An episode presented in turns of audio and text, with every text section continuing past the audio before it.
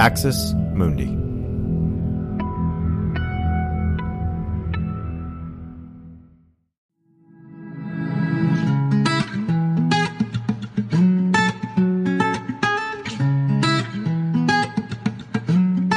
Hello, and welcome to Straight White American Jesus. I am your host, Dan Miller. I'm Associate Professor of Religion and Social Thought at Landmark College, and I'm recording today from the studios of WLMC here in Putney, Vermont.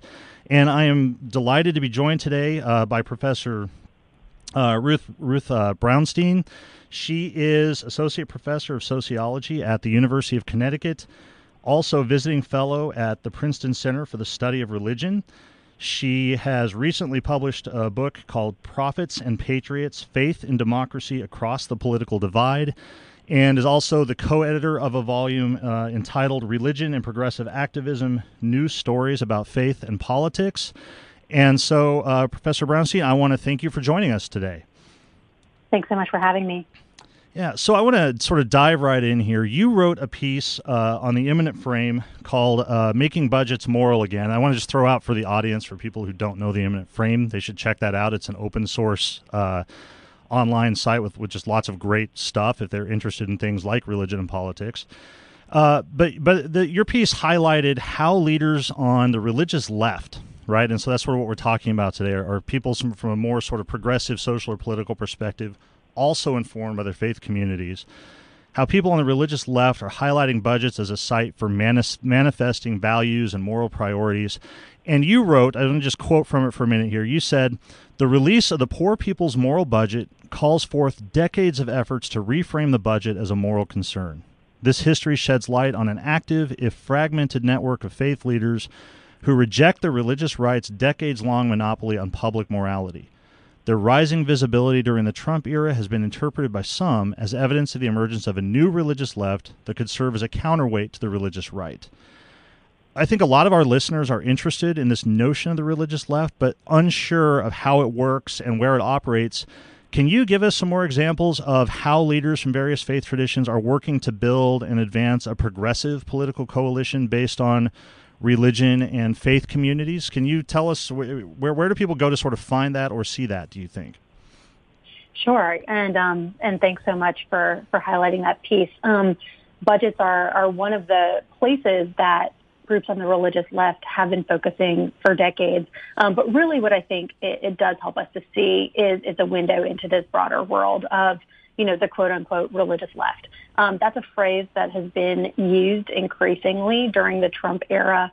Um, and it's a word that comes up, you know, every four years, particularly as people are looking at the electorate and saying there's this very disciplined group of voters called the religious right, and they tend to vote in very high numbers for the Republican candidate.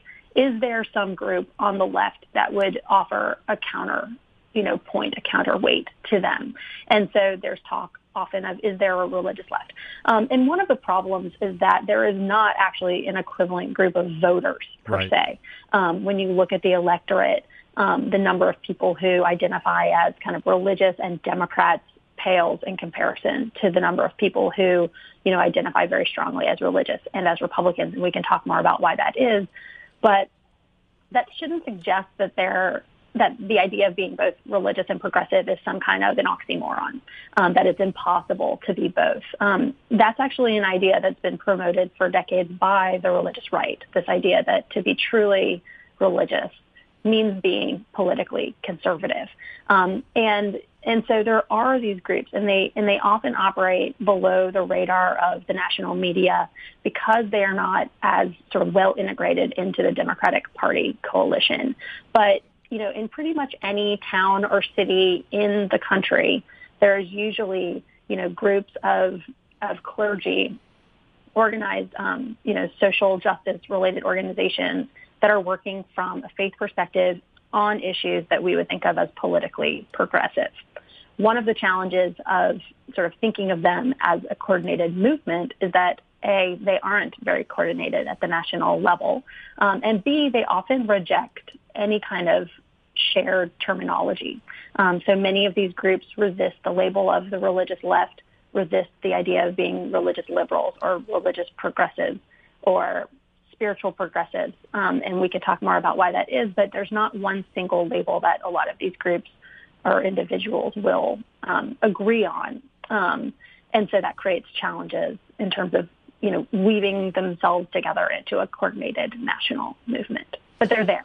Yeah, I, I agree, and I, I, I think you're onto a great point there that we could probably spend like episodes on is why, like you say, all the all the whys of, of why there isn't that sort of cohesive shared identity and so forth. Um, I have a hunch that one of those is, is another issue that you sort of um, raise in, in some of the writing that you do, um, where you talk about how, at least within some of what, what you're calling the religious left, noting that they may not be comfortable with that title themselves, you talk about a kind of moral humility that, that marks the movement sometimes. Um, that often contrasts in my mind with one, one of the things that's really projected by uh, the majority white evangelicalism, the religious right, is a kind of moral certitude, right? The really complex issues, uh, whether it's gay rights or abortion or any number of other things now, are presented in stark either or terms with firm answers and clear moral certainty and so forth.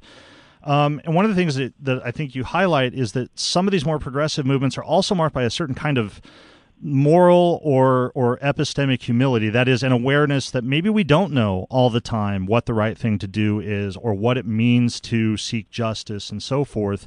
So let me just throw that out leading on what you just said. Is that one of the the reasons why it is difficult sometimes to identify these groups or why they don't share a certain shared commonality? Because to put it in kind of social sciencey terms they don't draw those firm in-group out-group boundaries that are sort of demarcated by this kind of moral certitude. Is that is that a piece of this puzzle do you think?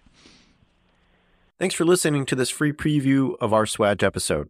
In order to get access to the full episode and so much more become a straight white american jesus premium subscriber by clicking the link in the show notes. It'll take you like two clicks i promise. In addition to getting access to this episode You'll have access to the entire Swag archive, over 550 episodes. You'll also get an extra episode every month, ad free listening, Discord access, and so much more. All that for less than six bucks a month, and it helps us keep our flag up and continue to safeguard democracy from religious nationalism, extremism, and rising authoritarianism. Check it out. It's not hard, I promise.